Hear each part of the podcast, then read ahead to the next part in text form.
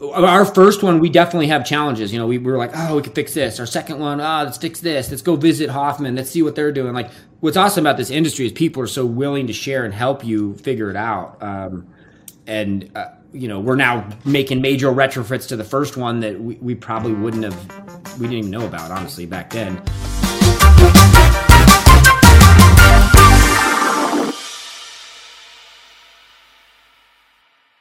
Welcome to the Modern Car Wash Podcast. I'm your host, Dan St. Jacques. Today's guest is Jason Woodward of Sudsy Salmon Car Wash in Alaska.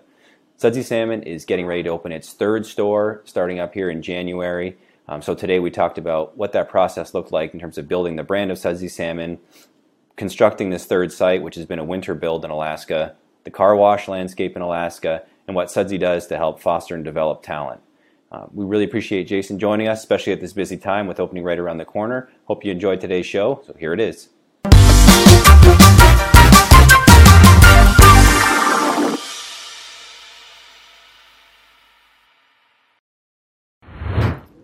All right, Jason. Well, welcome to the Modern Car Wash Podcast. Thanks for joining. I know it's a crazy time for you right now, so really appreciate you making the time for us. Yeah, no worries. Uh, sure. A bit of time difference, I think. yeah. So I want to jump right into it. Um, and just I think the best place to start is probably your background in the car wash industry. I know it's it's kind of unique to what we normally see or to a lot of people that we've spoken with. So you can just talk about kind of how you got into the car wash industry and how you got started, um, and then with Sudsy Salmon. Yeah, sure. Uh, so uh, I'm a commercial real estate broker in Alaska, and I had a client that was looking at buying a car wash that was an in-bay automatic. Um, part of that process for the due diligence side is I, I flew down to the Midwest Car Wash Show um, to kind of learn the industry and figure out if it was going to be a good buy for him. And I came back and kind of fell in love with the whole industry. It was like, this is kind of cool. I think instead of buying that in-bay automatic, though, you should buy a piece of land and we should build a tunnel, and I want in. So that started. We built our first tunnel in 2018 um, developed the Sudsy Salmon brand. We did a second tunnel in 2019. Um, and now we're doing our third one, um, getting ready to open January 10th, and it's taken over my life as an industry standpoint. So I really don't do a whole lot of real estate anymore, but it's fun. so I guess I like it. yeah, I guess so. So was there something specific that you saw at that show? Because to say I'm going to go take a look at this investment, and I mean, I know for like I think about for us, you know, this is my first year going to shows, getting to three shows this year, and every time we went we ended up taking someone with us who hadn't been to a show before, and it's the same kind of thing. Yeah. You you don't really have any sense of what the industry is like. Even working in the industry prior to seeing that, you don't really have a sense of the scale and kind of just how massive it is until you get to something like that. So, was there something specific yeah. that you saw where you said, "Oh no, this is legitimate. This is something I want to get after too"? Yeah. So we have. I, have always. I, will back a little. I've always kind of loved car washes. I don't know why, but I enjoy them um, since I was a kid, and so I guess that was part of it. And then um, I just Googled um, car wash industry shows, expos to try and figure out what was out there. I had no idea. Um, so going to that show is kind of like you said, an eye opener for the industry as a whole. And what I realized is we have super dirty cars in Alaska, and the industry in the lower 48 at the time, or for a while now, was going heavily towards the express tunnels. And we didn't have any in Alaska. We had, well, we had one and another one that was went out of business. So there really wasn't a, a tunnel market. And what I saw in Alaska is like this in a lot of ways. You can kind of see what the trends are in the lower 48, and Alaska is five to 10 years behind. Um, so there's always an opportunity. And so I just jumped on all in, um, and it, it, was fun. Initially, it was you know I was still doing real estate, and we were working on the side building this business. And uh, the day we opened, it was crazy. There was just such a pent up demand for a good car wash in our market, and I guess the rest was history at that point. But, um, and now I, I, really enjoy the. You talk about like the industry as a whole. I really enjoy the ability to bring uh, young uh, adults or talent in the marketplace that really haven't had a lot of full time jobs yet. Um, bring them into an industry. The car wash industry seems to be ripe for that, and then help and watch them develop to wherever they tend to go. Um, and so we we've been a very young uh, company when it comes to our workforce as well. Like I think my oldest employee is like 21 right now, and started with us when he was 17. Um, so that that's been really fun for me, and we take them to the car wash show and opens their eyes to the career of car wash, which I, don't know. I don't think anybody actually knows how cool it is unless their parent is a car wash operator. so it's definitely different. It's a different world. Um, you don't see a lot of kids thinking I'm going to grow up to run a car wash, but I, I think that time is coming where people will look at it and go, "Wow, this is this is an industry that I could go to all the way to the top with a lot of, you know, publicly traded car wash. Not a lot, but they're starting to be that way. So it's right. interesting." Uh, yeah, you know, I, I had a chance to meet two of your staff members actually came out here that were looking at a couple of watches. I'm not sure, I can't remember what exactly the positions were, but um, it's true, super young, but so so interested in the industry itself, and just like they, they, I mean, they had so many questions, they were so engaged, and it was something where it wasn't just like they were killing time on a work trip here. They were so passionate about it, and it was great to see. And it's yeah. and, and, at a young age like that, like you're saying, I mean, it it's um, not necessarily an industry you expect people to get into, but once they're in, like you've seen, I mean, you know, if you are doing a good job, um, sort of fostering your talent, which we'll talk about too, um, you know, there's no reason you can't no. make that your career. Yeah, no, I, I, agree. And if you can, and I see a lot of companies out there doing it, like career visioning and how this works going to the top. And what's really cool about this younger generation uh, um, is they're just hungry. They just want to learn. Like it, their benefits are not necessarily pay. A lot of these guys are still living at home. Um, and you know we talk about medical benefits and they're like oh maybe when i'm 27 when i come off my parents. Like there's just what i look at as benefits in an industry are totally different than what they look at. And when you find the right one that sort of gets that fire uh, like you said you, give them a credit card and let them fly to the east coast and they're just like hyper learners. It's crazy. Um, it's fun though. And it's not that expensive when it sounds it sounds crazy to send a 20 year old on the east coast with a credit card. I mean the grand scheme of things it's not like to send them to college so. Uh, and one thing I want to talk about too, so in, in, in developing Sudsy Salmon and developing um, sort of in developing talent too, I was listening to your interview that was on uh, Car Wash Magazine Live, which was a great interview, and I'll link that to it in the in the description for this one, so people have a chance to go back and look at that too. And that conversation really was heavily focused on developing talent. So, um, just wanted to touch on that here too, because I think it's a really uh, interesting approach that you have. Specifically, if you can talk about um, your community influencers and how you use th- those people to um, sort of find your next level of talent and, and put you know people in the right positions.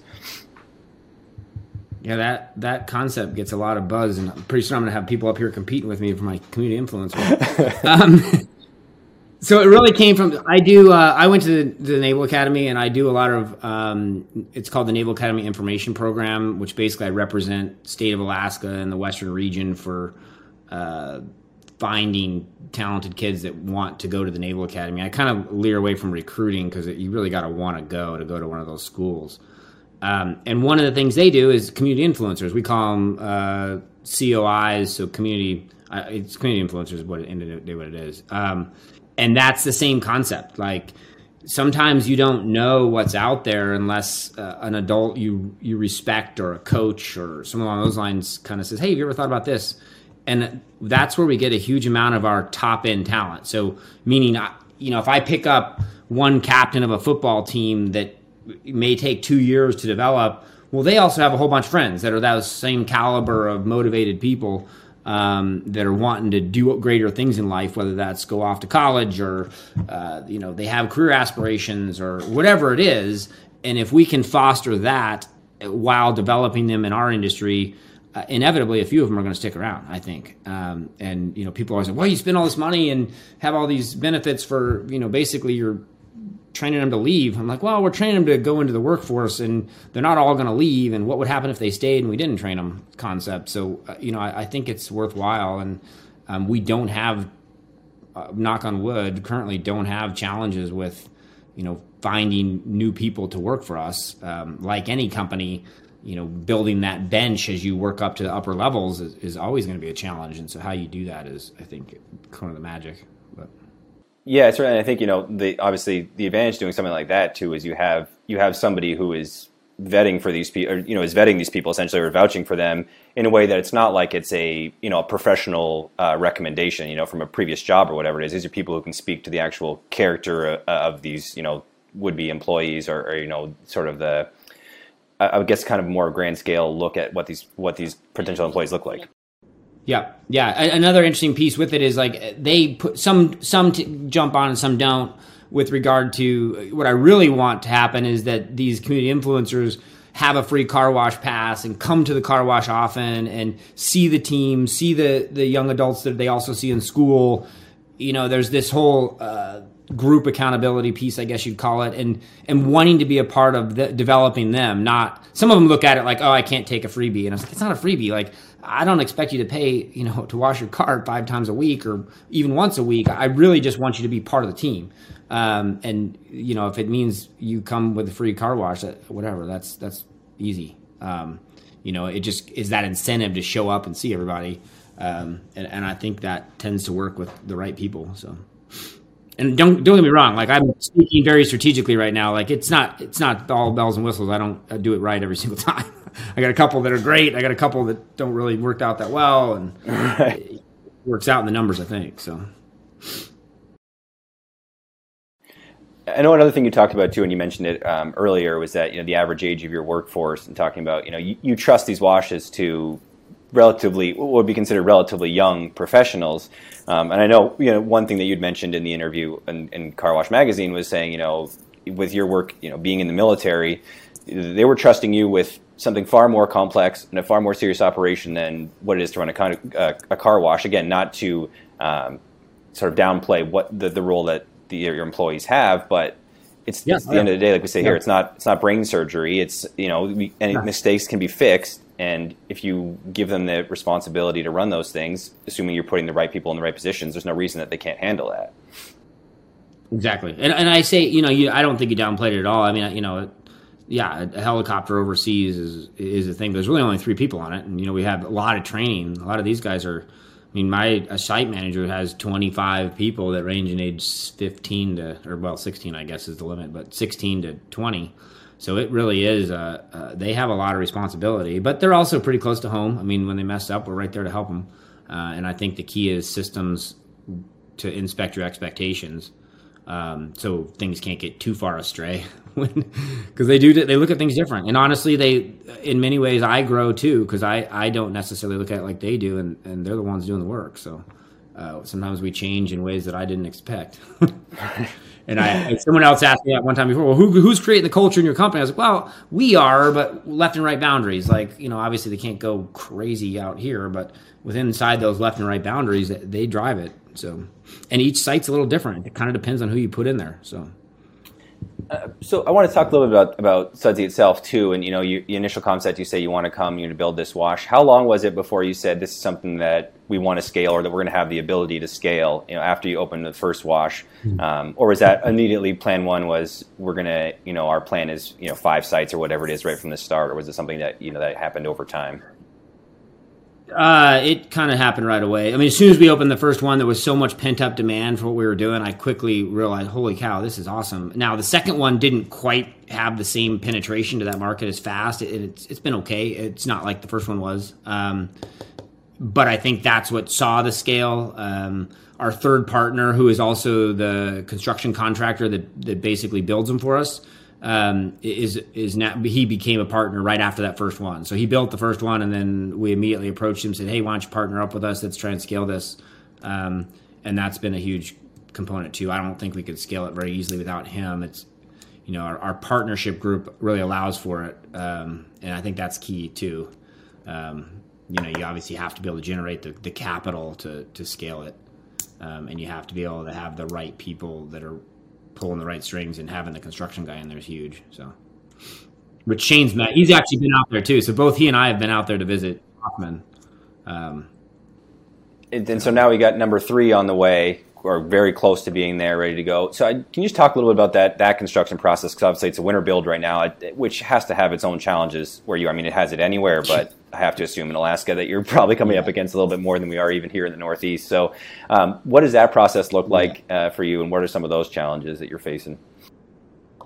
Uh, that's right back to my construction partner. Like, I don't know how he does it. He's like, it's crazy. Like with the one we have right now, it was supposed to before the end of the year, but I mean, we've had multiple days where it's you know double digits below zero, and then the wind will blow 30 miles an hour. And they've got these tents that they put over the buildings to keep them heated so that they can keep working, like building the roof and working. And the tents will blow off, and then you got a dump truck comes and picks up all the plastic, and then you put more plastic on it, and it's like, I mean, that happened like three times in in December, and he just keeps plugging along. I'm I'm like, dude, are you really? Are you sure we're gonna make this? and the next thing you know, the roof's on, everything's good to go. So he just doesn't give up. Um, and I could see a lot. I see a lot of contractors that uh, maybe just don't even try to tent. They're just to wait till the spring, and so the projects get rolled out, and they end up costing more. Even though you, that sounds expensive, but you know you're still mobilizing the same people, and carrying the land tends to be pretty expensive too. So. Uh, it's definitely creates its challenges. Like right now, Micrologic is getting ready to come up for the to finalize the you know the pay station side of it. So we're building a tent over that so it can be heated so they can do what they need to do. um, but it's been a this has been a pretty cold blowy winter, especially where this third site is. So it's been extra challenging. Our first site was that way a little bit too. We built it in the winter as well. Um, but yeah, it's it's it is what it is. I guess it's Alaska. I know it's uh, that's one thing that uh, Nathan from Express Car Wash, when we had him on, he was talking about you know when people are initially developing car washes, maybe for the first time, and when you're putting a lot of those projects out to subcontractors who may not actually have an idea of what it is to build a car wash. Now, clearly, you're in a situation where you have somebody who's familiar with the process, which obviously makes things a ton easier when they have a sense of building layout and everything else to do that's going to have to go into the process, and especially building in winter, like you're saying. So, obviously, putting good people in the position to to make it happen, so you're hitting those deadlines and can fire up when you're ready yeah. to go. Yeah, we got so again back to Scott. He um our first one we definitely have challenges. You know, we, we were like, oh, we could fix this. Our second one, ah, oh, let's fix this. Let's go visit Hoffman. Let's see what they're doing. Like, what's awesome about this industry is people are so willing to share and help you figure it out. Um, and uh, you know, we're now making major retrofits to the first one that we, we probably wouldn't have we didn't even know about honestly back then. But one of the things is Scott also builds all the fuel stations in Alaska, really, or builds or manages a lot of them, so, or not manages, uh, maintains. So I think that background really helped him like tie it all together. Um, but he's just again, he's the kind of guy that looks at it and it's just that doesn't make sense. Let's move this. Let's move that. Um, so we got pretty lucky on the first one too. It, it, was pretty good. I mean, like I said, there were some changes, but. Um, we've learned along the way to where I think our fourth one, which we're going to hopefully break ground on next year, it's going to be a real rock star. It's going to be up there with a Hoffman wash. so when you look at the the changes you made, then looking at these ones in terms of kind of the way you're equipping them and, and what the tunnel actually looks like for you in terms of an equipment package. I mean, I assume, the, I would guess that you you're prepping all your cars because I can't imagine that. I don't imagine there's anything else in there that's going to help you out in that situation where you yeah. are we work really hard. I mean, uh, the, our first site takes a ton of prep. I mean, when we're there's so much gross soils here. I don't really know how to put it in scale for, but um, you know, we'll go through in the major season. We'll definitely pump each pit with a full um, vac truck, like a sewer vac truck, like you know the size of a um, concrete truck. We'll pull a full one out every other week. Um, and that's no problem of like solids. And, and then we'll be in the pit digging with mud that's uh, you know several feet deep. So i see some like day in the life of a car wash stuff where they're like pulling the mud out in like home depot buckets. Like no we don't we get a home depot bucket on a car. Um, so i think that part has been our biggest learning curve um, is the pit and the way we manage those gross soils um, you know, developing that and changing with what our first one was. Our first one, we just kind of go in and dig it out, and that that's super expensive in the breakup season. So now we're trying to get it to where all that dirt moves out. Uh, Hoffman's helped us a little bit with some of that um, design side, but even then, we, you know, our third one, we're still like realizing, man, the amount of um, slope we need in those pits. Like you start doing the math, you're pretty deep by the time you get to the sewers line. So um, it tends to be a constant challenge that we always come up with a little bit better way, and hopefully this one will be good. But I think the fourth one's already being designed to be better. So, so what's the uh, the geographic distance between the, the three sites right now? How much? How what's the distance that we're talking between all three? Um. 20 30 miles um, you know within a circle so you got where eagle river is our first one um, that one kind of sits between the town the uh, two counties of the Anchorage, which is the biggest uh, population base, and then what we call the Valley or the Matanuska a borough. Um, so the two two and three are in the borough, about 15 miles apart. Eagle River is maybe 20 from the, that, and then the next one will be in Anchorage. So all four, I don't know, 50 miles, 60 miles. The uh, the both the base of where they're coming from, and also in terms of um, your customer base, in terms of sort of unlimited penetration, those sort of things. Does that vary by store? Is that different where you're seeing majority unlimited washes, or are you still just doing? Is it still single washers coming through? No, we're a majority. A big, big part of our business uh, tends to be uh, members, and we're constantly reworking the formula with which we determine that pro forma for new sites because we do tend to pull a pretty a larger than normal market. Like if I take a pro forma from a lower 48 and run the numbers, like ours really doesn't fit in that um, in a good way. Um, and so, you know, our first pro forma for our first site was totally out to lunch on the wrong side, uh, meaning it was good for us. Um, the second one was okay. Um, I think the third one is going to be you know even a little bit tighter. Bank always asks the same question. They're like, "Well, you give us this pro forma, it doesn't match what you did." I'm like, well, I don't really. It's hard to tell. but we're getting better. We're learning for sure. We've been doing it for three years, so. and in terms of volumes, this so this has got to be. I assume you're probably your busiest time you're running now for the next six months or eight months or so, kind of like mm-hmm. around here. Um, picks up in maybe into November, early December, and really ramps up till about April, May, depending on when the snow melts, and then slows down again for Q3. So I wanted to circle back to something else that you mentioned earlier, and talking about Alaska being five years behind. So you know, at this point, if you're you're sort of ahead of the game in terms of being a tunnel operator there, is there are you seeing any of that at all that we're seeing around here in terms of the growth of the car wash industry? There are there any other tunnels that are starting to look like they're popping up, or is it still are you guys the, the main one in the game right now? Uh, there's another operator who was here before us, who's a really good operator. Um, uh, they tend to go more after uh, pre-developed sites and then kind of redesign them. And I, I, think that has to do with the cost, the entry to find a good contractor to do the work up here is is a substantial barrier of entry. Um, so I, I, don't know. I mean, you know, we've also got a car wash maintenance company that's sort of come out of this whole thing. Um, originally, it was just to take care of our own sites, and now it's starting to pick up business from you know other IBA operator stuff like that. We have chemical brands, like we distribute direct for several companies now. Um, that's a huge opportunity in Alaska, and again, it's because nobody nobody's working that logistics chain component. Um, and so I think that's really where the barrier of entry is. Uh, I, you know, I'm sure somebody could throw a few million bucks at it and, and, figure it out, but at the end of the day, we've got a very shallow talent pool up here. Got a very difficult logistics chain up here. We've got a very um, oh, I don't know, like limited number of contractors that could pull off building one of these projects. Um, and so it's just a small place, really. I mean, it's a huge state, small, but it's small. And so once you kind of carve out your niche, like we have, which is kind of why I saw the opportunity and went after it, the barrier it does become more difficult to compete. Um, and you know, I think our goal is to obviously build out as quickly as possible and kind of control it to where someone else doesn't want to. Um, and I think we've done that pretty.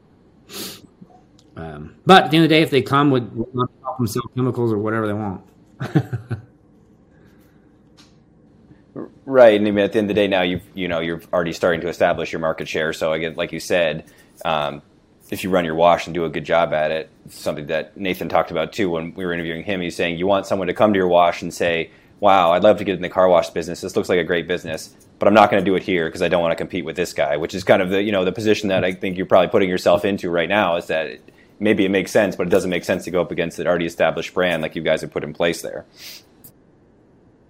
Yep, yep, I think so too, and, and it's we're a very difficult. I mean, uh, you got it. We, we everything we do is stainless steel, and like we're very leery of some of the brands that are maybe uh, less robust, which is why we've jumped in in bed with Innovated. Like you spend a little more money, but it's gonna last. Um, and you know we're already having challenges with some of our stuff that's three years old. So I think when you look at that, you're kind of going, ah, I don't know if this is something I want to jump into right now when you've got someone else that's figured it out. So. So just looking ahead now, so I know you have you know the the you have two more sites in the pipeline. We're looking at for coming up here for you guys. We have one for sure that we well we've got the one we're going to finish here, and then that'll kind of wrap up what we're planning for uh, that market. And then we've got a piece of land we acquired in August that goes to permitting here fairly quickly, and that's that's a like mega site right in the middle of downtown Anchorage area, mid midtown area. Um, that one will really put us on the map in Anchorage, and then we've got a couple more ancillary sites that we're looking at. Um, you know, it, it, just comes down to uh, timing and what's available. Um, there's just not a lot of open lots, so you're kind of looking at what can you, where can you go, or maybe you're even going to raz another building. So, because uh, we aren't that interested in taking a current one, which there's not a lot of, and redoing it. We, we like new. Um, so and I guess the advantage of that too is that you're building to your to your aesthetics and to your style, and that it's very much your building instead of like you're saying where you're just retrofitting kind of into someone else's design. At least this way, yeah. you know, for everything from your back room to your tunnel, all that you you know what you need to be in control of, and you know to lay out to make it the yeah. most efficient and effective wash that you can be. So. Yeah. And operationally, like they all run very similar. Like I could take a site manager from one site to another, and it would be pretty much the same. Um, which I think is key too. We we, we kind of have that overall enterprise efficiency, if you will. Right, and I guess even though there's that separation between your sites, that it just provides consistency to your customer base too. They want to know they're going to get the same experience regardless of the location they're going to. Um, so that just leans to that as well. Absolutely. So when you look at the Anchorage site, then is that something that you consider would be like the flagship store? Then is that the way it's kind of going to be looking for you? Oh, Eagle River will always be the OG.